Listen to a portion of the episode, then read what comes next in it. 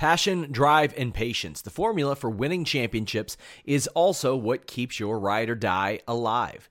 eBay Motors has everything you need to maintain your vehicle and level it up to peak performance. Superchargers, roof racks, exhaust kits, LED headlights, and more.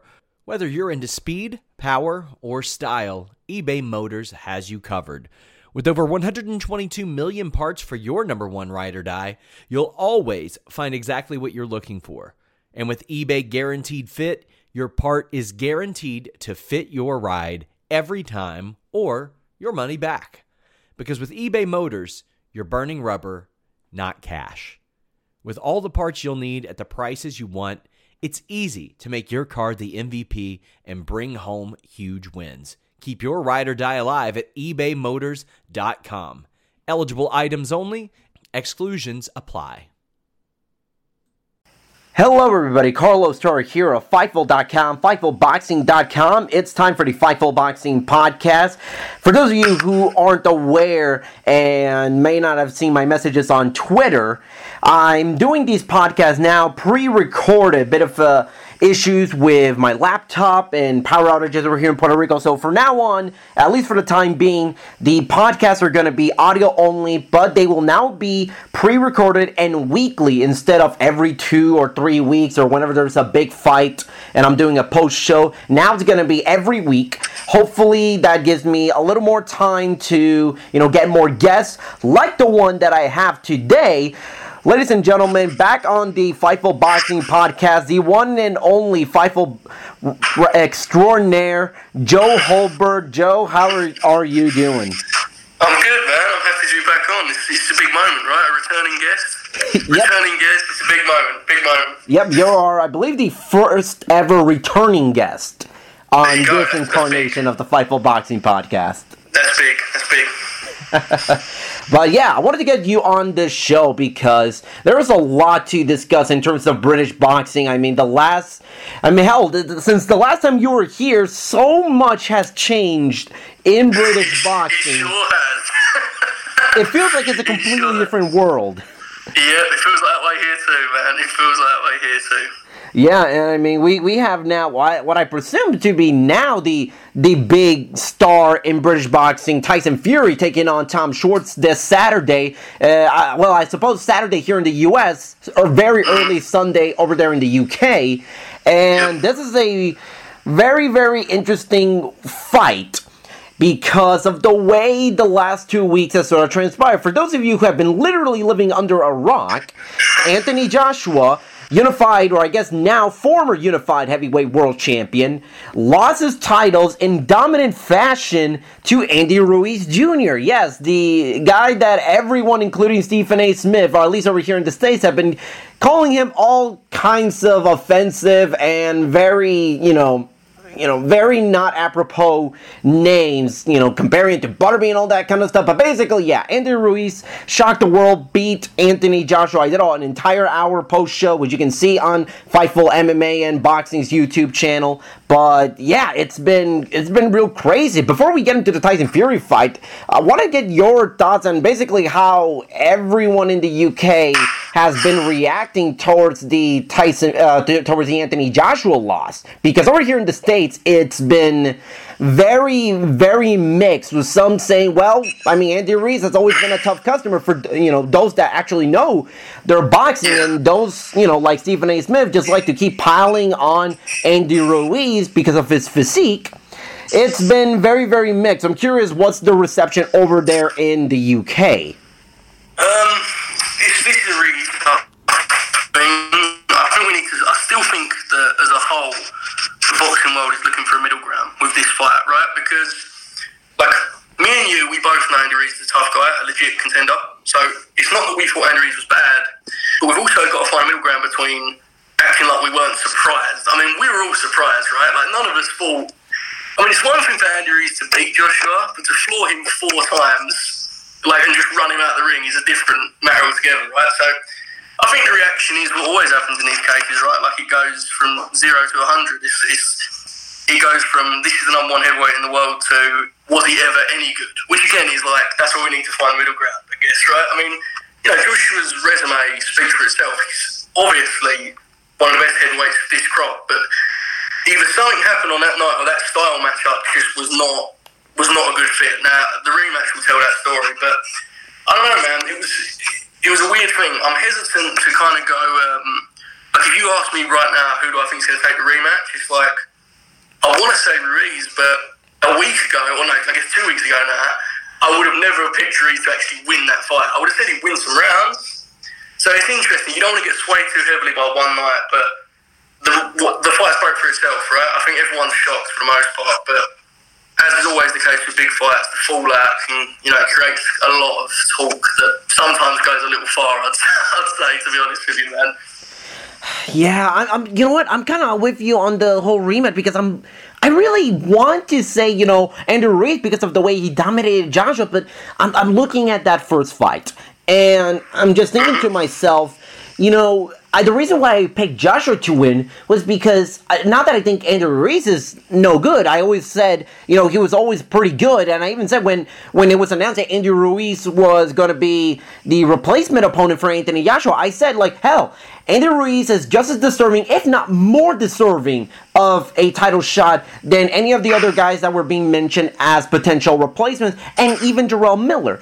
And I thought, you know, yeah. and I thought Ruiz not that he didn't stand a chance, but I thought you look at both guys' styles and you look at them physically. I thought to myself, the, the game plan is couldn't be any simpler for Anthony Joshua. Just stand behind the jab, use your reach, and not allow him to get close and don't trade with him eh, on the inside in the middle of the ring. And Joshua didn't do any of that. And I thought to myself, I don't understand how it couldn't have, how, you know, what happened.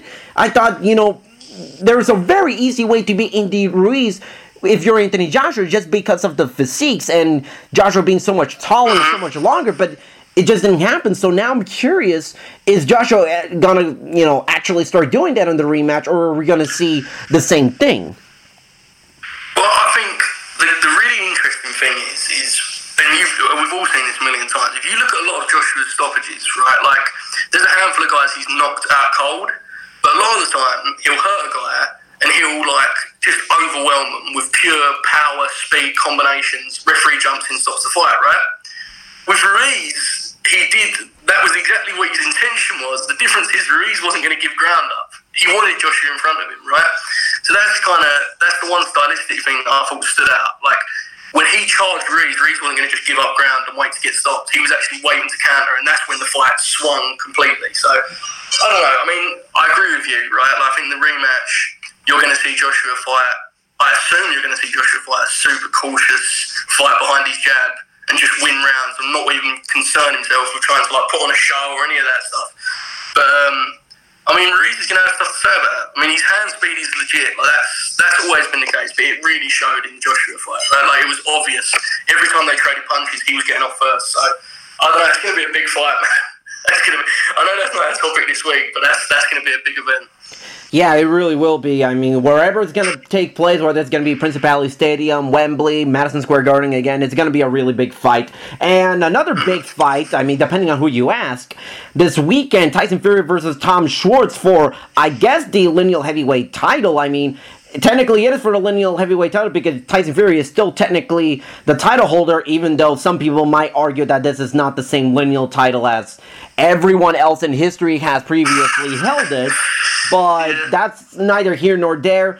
It's obviously, you know, the game plan for Tyson Fury in terms of this deal with Top Rank and ESPN is obviously building up to the Deontay Wilder fight, and you know that's essentially confirmed because Wilder said that the contracts are now signed. So now, what's going to be interesting is seeing What's how Fury's gonna approach this fight? Is he gonna be willing to trade with Tom Schwarz, who is a very strong puncher, despite the competition not exactly being up to snuff with some of the other heavyweight contenders? But or is Fury gonna, you know, play it a little more smart and just gonna act a little more, you know?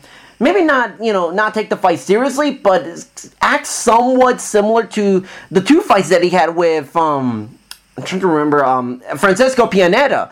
The yeah, which and was Seferi, wasn't it? Was the other guy cruiserweight? Yeah, yeah, uh, yeah, yeah. Two fights. Uh, I think it was um, I, am completely blanking out on, on the first guy that he faced in his comeback fight, but he has not been. But that guy, you know, didn't even come to fight. I, I still think that that fight was a complete sham, and in a way, so was the second one. Yeah, yeah. I think that's the most interesting thing about this fight. To be totally honest, like I'm not. Um, I think people are overstating how bad Tom Schwarz is. I'm not saying he's like incompetent, but I would say that the more interesting element of this fight isn't the result; it's the actual approach Tyson takes. Because I mean, the British fans were frustrated by what he did in them first two comeback fights. And if he treats this fight the same way on ESPN after all the money and with the US audience expecting like the guy that got against Wilder, it could be, uh, it could not be good, man. Like if it's just going to be ten rounds or twelve rounds, I guess, right? So twelve rounds of him just like boxing behind the jab, taunting and such. I think it could turn a perception in a negative light, but.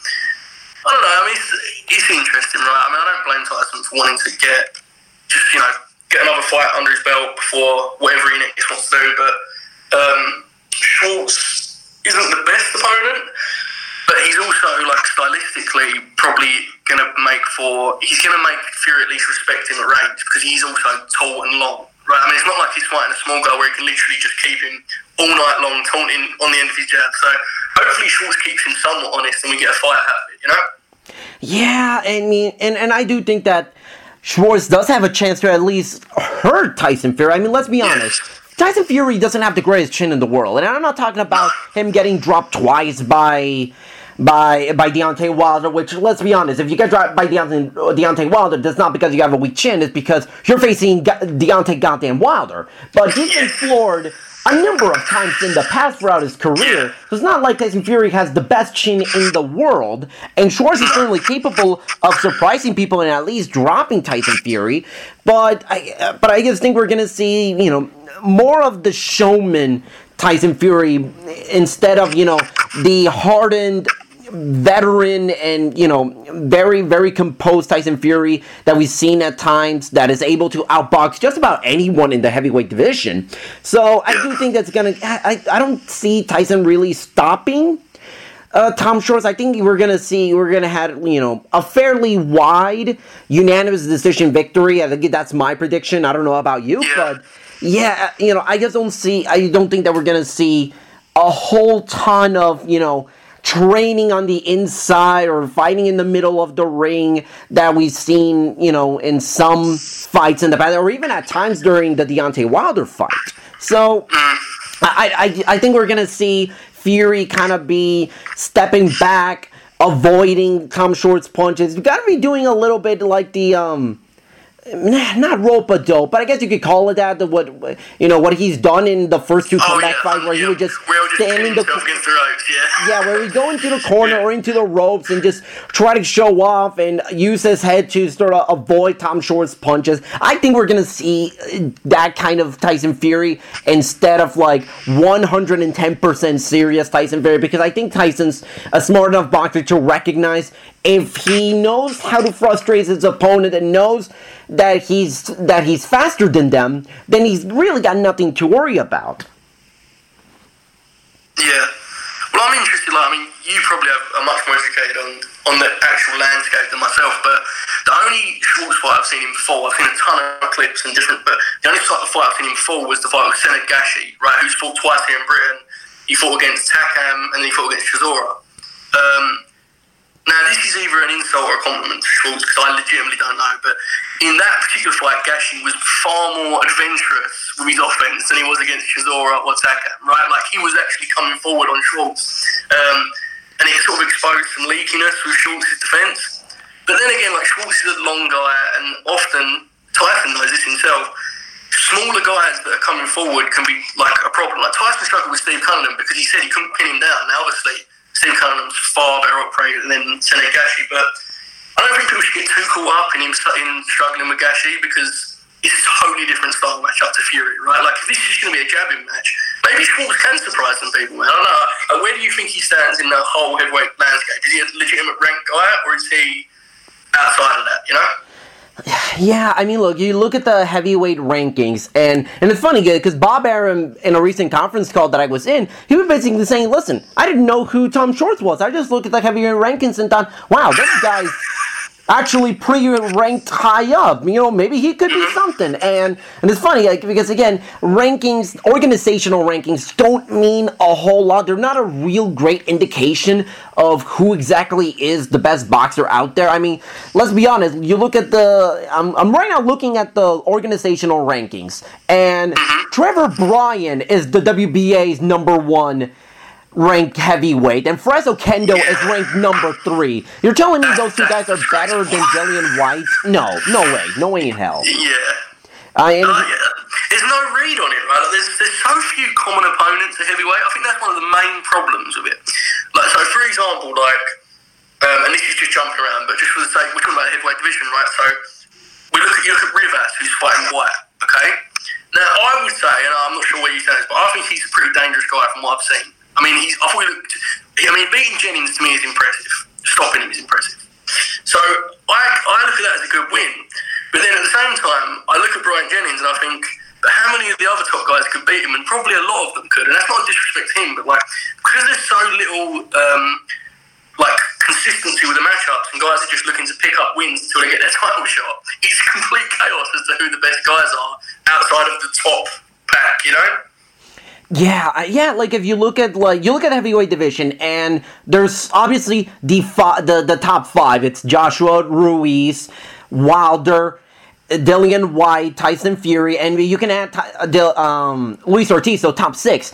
After those six, it's the, the the list kind of falls off. It's you can literally put anyone there, and it kind of doesn't matter because you, those top six, those are your top guys, and then after that, that's where you kind of clearly divide the line as to who are the elite heavyweights and who are the rest. I mean, you got, for example, I'm looking at the rankings. Um, Kubrat Pulev at number one by the IBF, Adam Kownacki at number four by the IBF, Tom Schwarz is number two in the WBO and number nine in the IBF.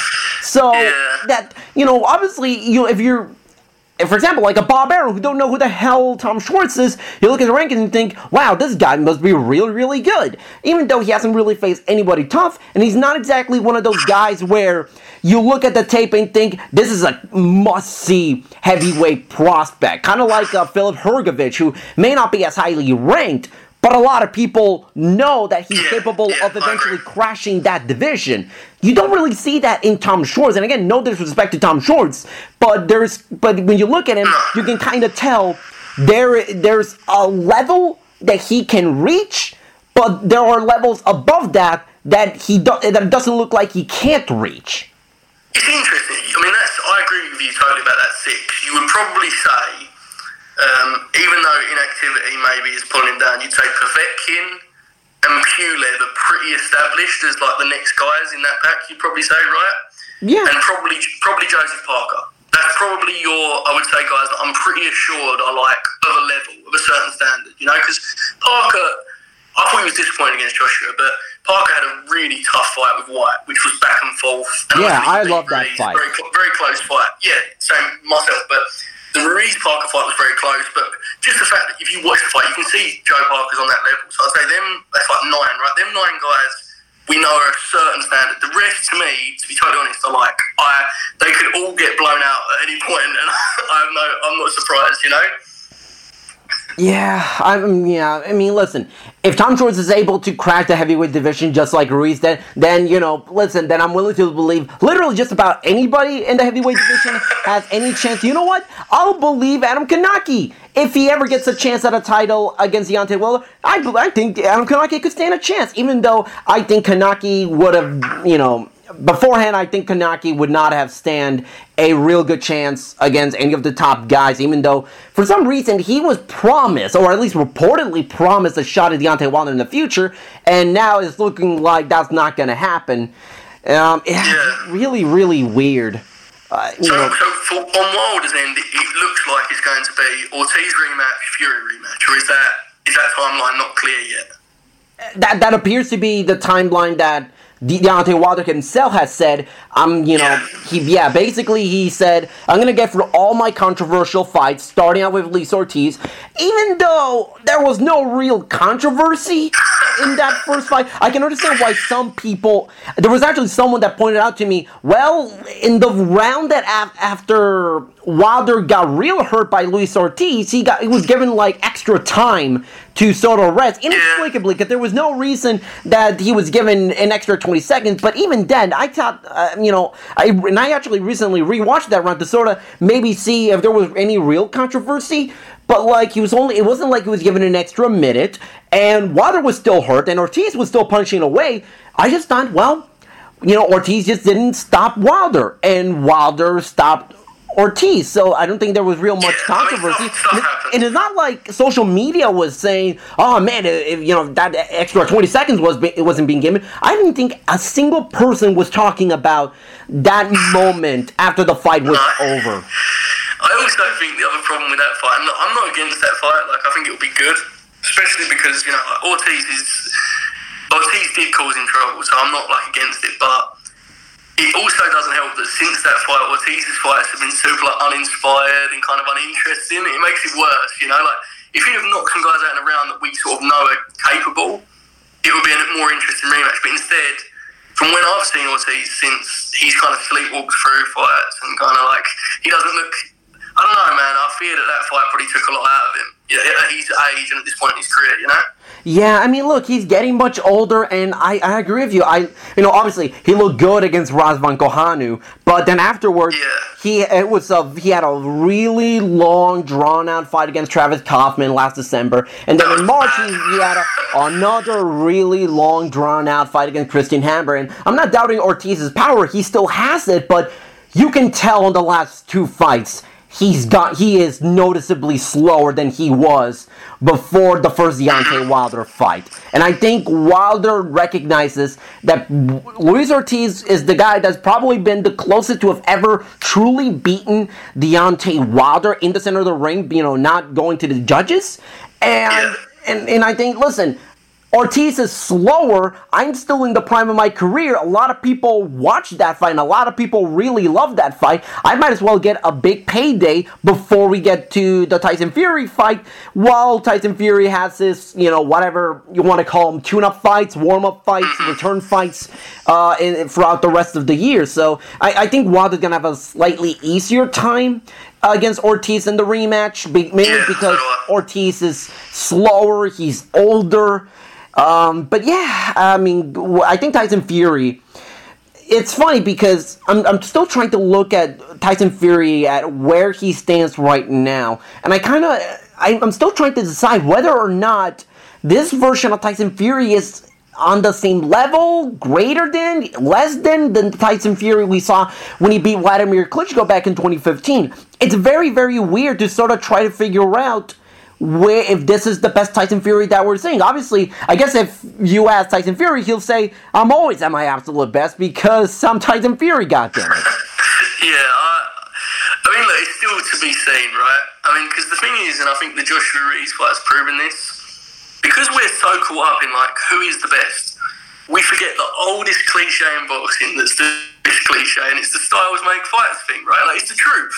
So I felt Fury beat Wilder. Okay, so let's just say the judges agreed with my take and he's the champ.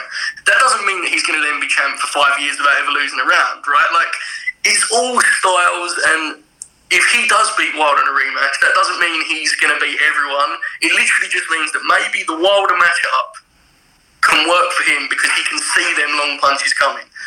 That doesn't tell us about whether he's as good as he was in 2015, right? Like, he could still struggle with a Ruiz. I don't think he would. But I don't think Joshua would really struggle that much with Ruiz. So it will, time will tell if he fights consistently against ranked guys. We'll see how great he truly is, or whether it's just you know he was great on those particular nights in time. We'll see. Time will tell.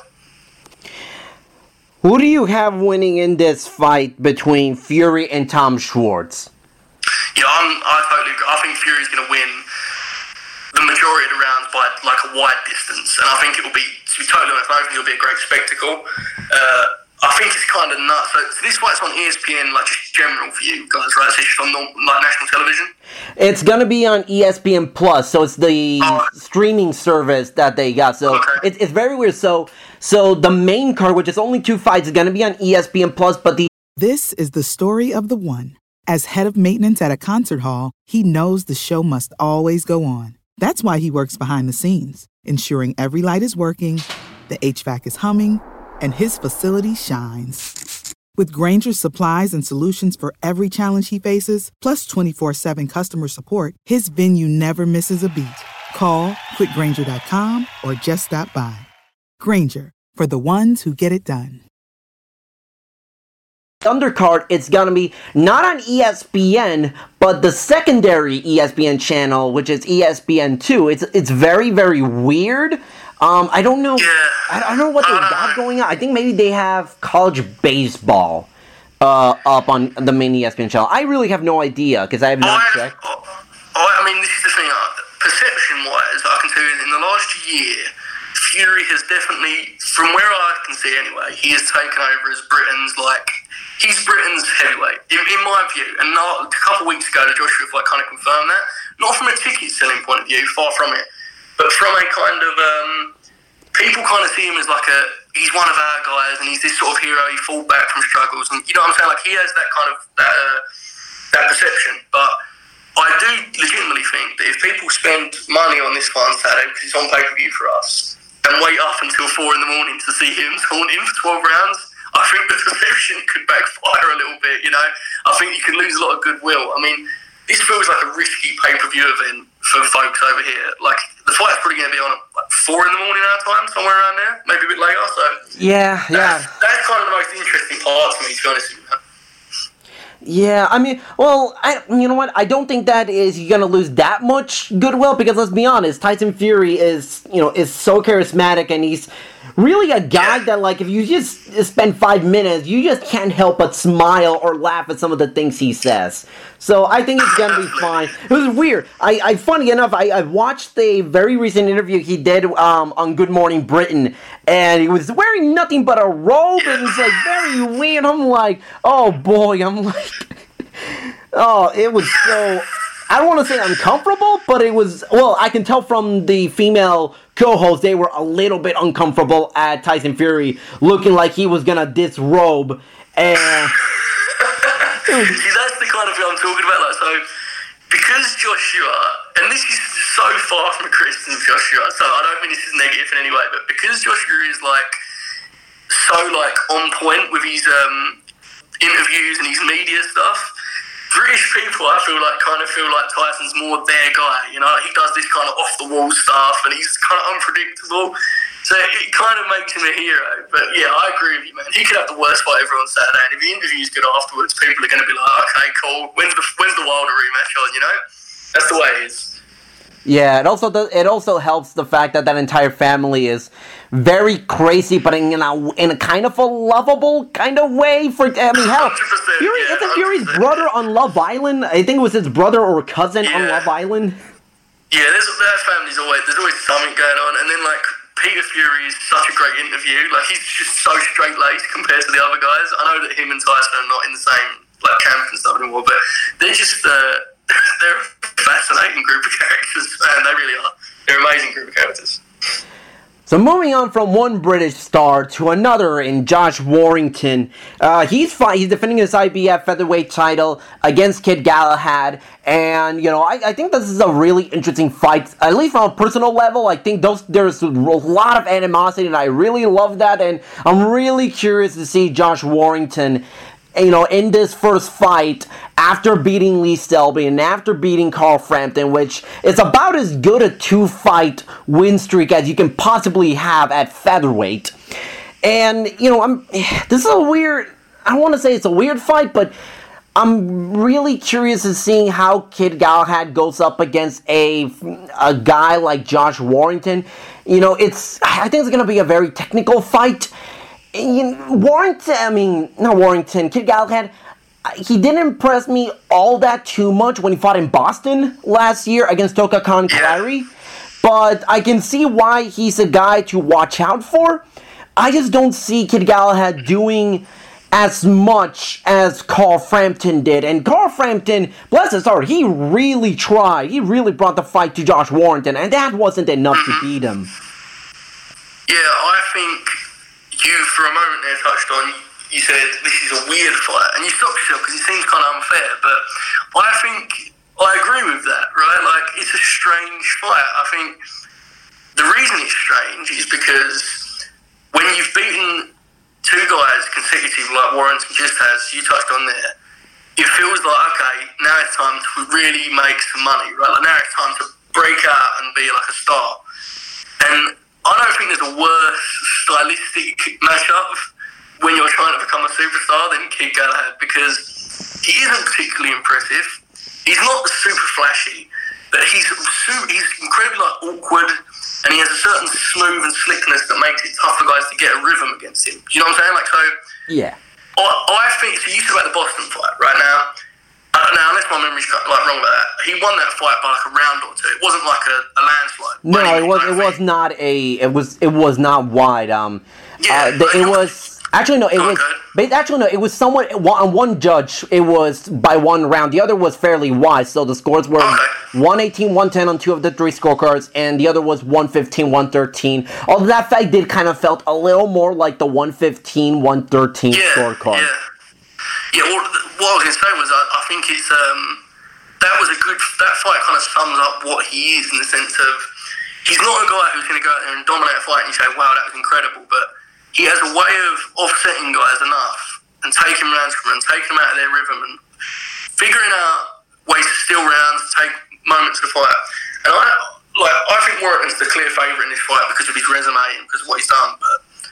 I would not be shocked at all if this is a super close fight. Do you know what I'm like? I, it just wouldn't surprise me, stylistically speaking, if Galahad's able to just take Warrington's best. I mean, to me, when I think Warrington, what's his best at? I, I think his energy, his work rate, and just his persistence in attack, right? Like, he'll overwhelm guys. Lee Selby is so skillful, and Warrington just kind of overwhelmed him with pure offensive output. So I think you're going to see that here, but I also think Galahad's going to be able to make him fight more at his pace. So it's an interesting fight. It's not a big fight by any means, even though there's a little bit of like uh, conflict. It's not like a fight that's captured the public, but um, I like the fight. I, I agree with you. It's a weird fight, but I like it nonetheless. Yeah, and, and listen, and we're not kind of disparaging Kid Galahad. I mean, you look at the No, names no. on his resume, it's not bad. He's being Jazza Dickens, he's being Ed- Adeilson Dos Santos, he's being Toka Kahn Clary. It's, you know, the, the list isn't bad. It's not, you know, you know, extraordinary, but it's not nothing bad. And, and, and to be honest, I think the intrigue in this fight it has more to do with man, the constant back and forth and the trash talk between the two. I mean, Kid Galahad calling out Carl Frampton, and he's just calling out everyone. I, I just don't think that, you know, I think the, the intrigue is in the build up, but I think it is. I think this is going to be stylistically an awkward matchup for Josh Warrington, but it's not something yeah. that he hasn't seen before. I agree. I, I think when you fought, let's be honest, when you fought 12 rounds with Lee Selby, I think you got a pretty good understanding of awkward style matchups. um, and, and I love Lee so That's not a diss. It's just that he's an awkward guy, right? Like, it's the same kind of thing. But I don't know. I mean, it was an interesting moment with the. I don't know how much of the promotion you've seen of this fight, but like, obviously, so Josh Warrington's the home fighter on BT Sport. Okay, so hmm. I mean, they have totally just vilified Kid Galahad for the drug test failure back in a couple of years back, and it's, it's just strange, man. You know, like BT Sport's biggest two stars is Billy Joe Saunders and Tyson Fury, and they're just hammering Galahad over like positive. And I, and I understand circumstances are different in all drug tests, right? But it seems like a slippery slope to promote fights that way. You know what I'm saying? Like, it's strange. I mean, Warrington's constantly talking about the drug test failure, and it's almost like there's no talk about the actual fight that's going to take place. The actual matchup itself is forgotten about. It's, no one cares. So, Galahad's been waiting for this moment for a long time. Like you said it then, he's been calling out everyone. He, about three years ago, even, maybe somewhere somewhere around there, um, you know when Warren, uh, not Warren, Frampton and Quigg were fighting each other, and that was like the big British fight. At that time, Kid Galahad felt he was like the forgotten man. He felt he was being just left out of the side because no one wanted to fight him. And in, to some extent, he might have been right. And now, all these years later, the drugs, everything that's happened, he now has a chance to establish himself with one fight, with one win here, he changes everything, right? So it's a big moment for him. Right? We'll see if he can maximise it. Gun to your head, who do you have winning and why? I personally got Josh Warrington winning a fairly a fairly wide unanimous decision. Let's be honest, Josh Warrington is not the strongest puncher in the world by any stretch of the imagination, but I think it will be a dominating somewhat dominating unanimous decision. I say Warrington wins 117 to 111. I've got the same result as you. I think I see it playing out a little closer. Um, I think Galahad's going to cause some super awkward moments. I think he's going to steal some rounds. Uh, but I think when the fight finishes, there will be a consensus that Warrington's won it seven to five, you know, eight to four maybe, but just purely off of. I think his work rate will be too much. I think it won't be a fight that ends and you say, "Wow, Josh really stole it, really took that fight." But I think it'll be one where, in truth, he won the majority of them rounds off just pure energy. So I don't think Galahad's going to be able to match that. But I think he'll be able to take some rounds, definitely. I mean, it's an interesting situation they've got themselves in. So um, that fight is not on pay per view, but the Fury fight is. So you would kind of think they would have done it as like a, a double kind of package thing, right? But yeah, unfortunately, unfortunately for Frank Warren, he's already committed to the fact that this isn't a pay per view fight, so he's kind of stuck in that sense. So this is where they're guess. Yeah, it's going to be interesting how they promote the pay per view. Yeah, I, I wouldn't be surprised, and I'm going to be watching. I'm, I'm going to be paying attention to that. Um, and the way ESPN Plus uh, has it, they essentially just give us the BT Sport feed. So what? So I'm probably going to be seeing a lot of talk about the Tyson Fury fight later on tonight. It almost kind of feels like this isn't its own card, more like like a, an undercard for the Tyson Fury fight. Yeah, yeah. I was shocked when. I mean, I shouldn't be shocked really, but like when Frank Warren said he was going to, to Vegas for the Fury, I was kind of like, man, that feels like a, a, a, interesting move, you know? Because obviously it makes sense. That's his guy, right? Tyson's it's a big fight for him. He can't lose to Tom Schwarz, but at the same time, if you really look at the landscape of his roster, Josh Warrington defending the top world title against a British fighter on British time is a big deal. It should be at least, but it doesn't seem like they want it to be. I guess so. Here we are. I guess it's just going to happen, and no one's going to talk about it. But we're talking about it at least, so uh, we've covered our part of it anyway. Carlos, it's all good. Yeah, I mean, boy, it's it's going to be interesting to see how it all plays out. Now, lastly, I I didn't do a podcast like a post show after the Gennady Golovkin fight, so I guess this will serve. This uh, remainder of the podcast will serve as the Gennady Golovkin Steve Rolls uh, post show one week after the fact. Whoopsies, but the.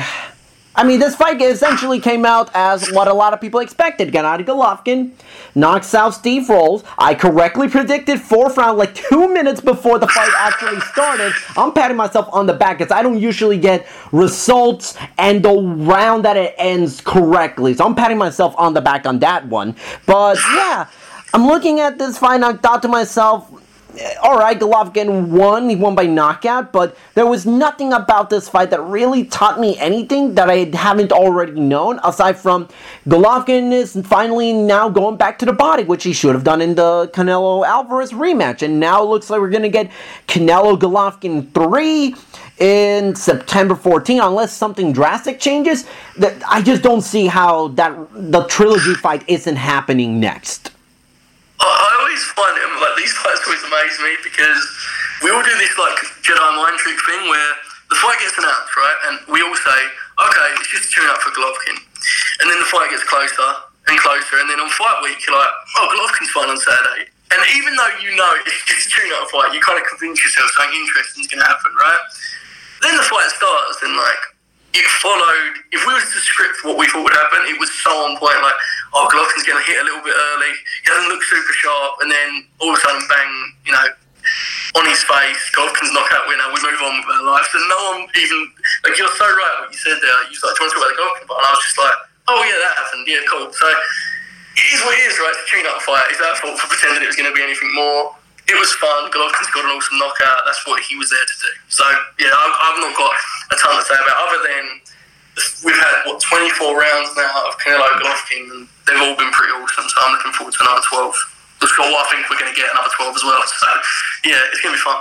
Yeah, I, I, like I like this fight. Listen, do would I rather see Canelo face other opposition and just just to see something different? I would love for him to fight Cal yeah. Smith or, or, or fight at a Demetrius Andrade, but let's be honest, that's probably not going to happen in September. And I'm not complaining at all by about Canelo Golovkin 3. The first two fights were excellent, and I fully expect the third one to be almost just as good as the other one, and I will be more than happy with that. And Canelo Golovkin 3, you know they're gonna load up that undercard with a lot of really good fights, or a lot of title fights. So, I mean... That's, that's interesting. I mean, I don't, again, it's very hard for me to get a read on, like, you know, the, the zone situation. Um, one I would say as much as I know, like it blew up in their face, Joshua losing, that show was a pretty amazing watch, right? And I think if they can strive for that kind of a card from top to bottom, with some consistency, do that three times a year on zone. I know that was an Eddie show, and this is obviously going to be um, Golden Boy, and, but that felt unique for boxing to have like five fights that were actually enjoyable. That felt kind of unique. So if they can strive for that, I think that'd be a better route for zone than doing a show every single week that's not that good. you know what I'm saying? Like, there's a balance there, right? Yeah, but you know, but the way Matchroom Boxing has their contract with the zone, like they they're essentially forced to have uh, to load up on as many cards as possible, and they're not all bad. There's usually something good to watch out for. But I kind of look at the um the May I believe was May 18 card in Maryland, where it was headlined by Devin Haney, and I kind of I'm looking at the card, I'm thinking this is not a good card, and and the way this was constructed, it was very poorly made. I know it was Alexander Usyk's uh, heavyweight debut that was, you know, that didn't happen, but you had a world title unification on the undercard. It wasn't even part of the main card, and that fight ended up being the best fight of the entire show by far. And I'm still mad at the fact that they have they had Gregory Corbin in the co-main event, which I think is a complete and utter travesty in the sport of boxing. Like, I don't know how, first of all, how you even get a TV fight, let alone a TV co-main event. It shouldn't, in the lore, in the year of our Lord 2019, Gregory Corbin on TV should be considered a cardinal sin in boxing. I find it strange, like, often these shows will pop up and I just don't, I don't understand what they're, like, who the audience is for them shows. Do you know what I'm saying? Like, let's be honest, man, if, if people like us can't get fired up for these fight cards, the general person is not subscribing to see them, right? Like, I feel like they need to take a less is more approach until the talent pool is good enough. But as you say, the contract is what it is. They're going to just keep doing shows. So that's the way it is, I guess. Yeah, but hey, I mean, it, it is what it is. And I think Canelo Golovkin 3 is going to be really good. I thought that, you know, Golovkin with the new trainer, I, am seeing a lot, a Golovkin that's like happier or at least more lively than he was with Abel Sanchez. I mean, you can tell that, you know, with the benefit of hindsight, that Canelo and Abel maybe weren't exactly seeing each other eye to eye, you know, for, you know, just putting aside the reported reasons and uh, from Abel's side as to why that partnership fell through for whatever it is, but you can tell, you know, there was something amiss between the two. And I think Golovkin being with Jonathan Banks, who, uh, you know, who a lot of people remember as Vladimir Klitschko's last trainer, also, you know, being a, a, pupil of the late great Emanuel Steward. I think all of that's gonna, you know, fare well for Golovkin because I think Jonathan Banks is a really good trainer and he is trying to and and I love Banks' approach of not trying to completely rework Golovkin, but sort of, you know, going not going back to basics, but sort of resharpening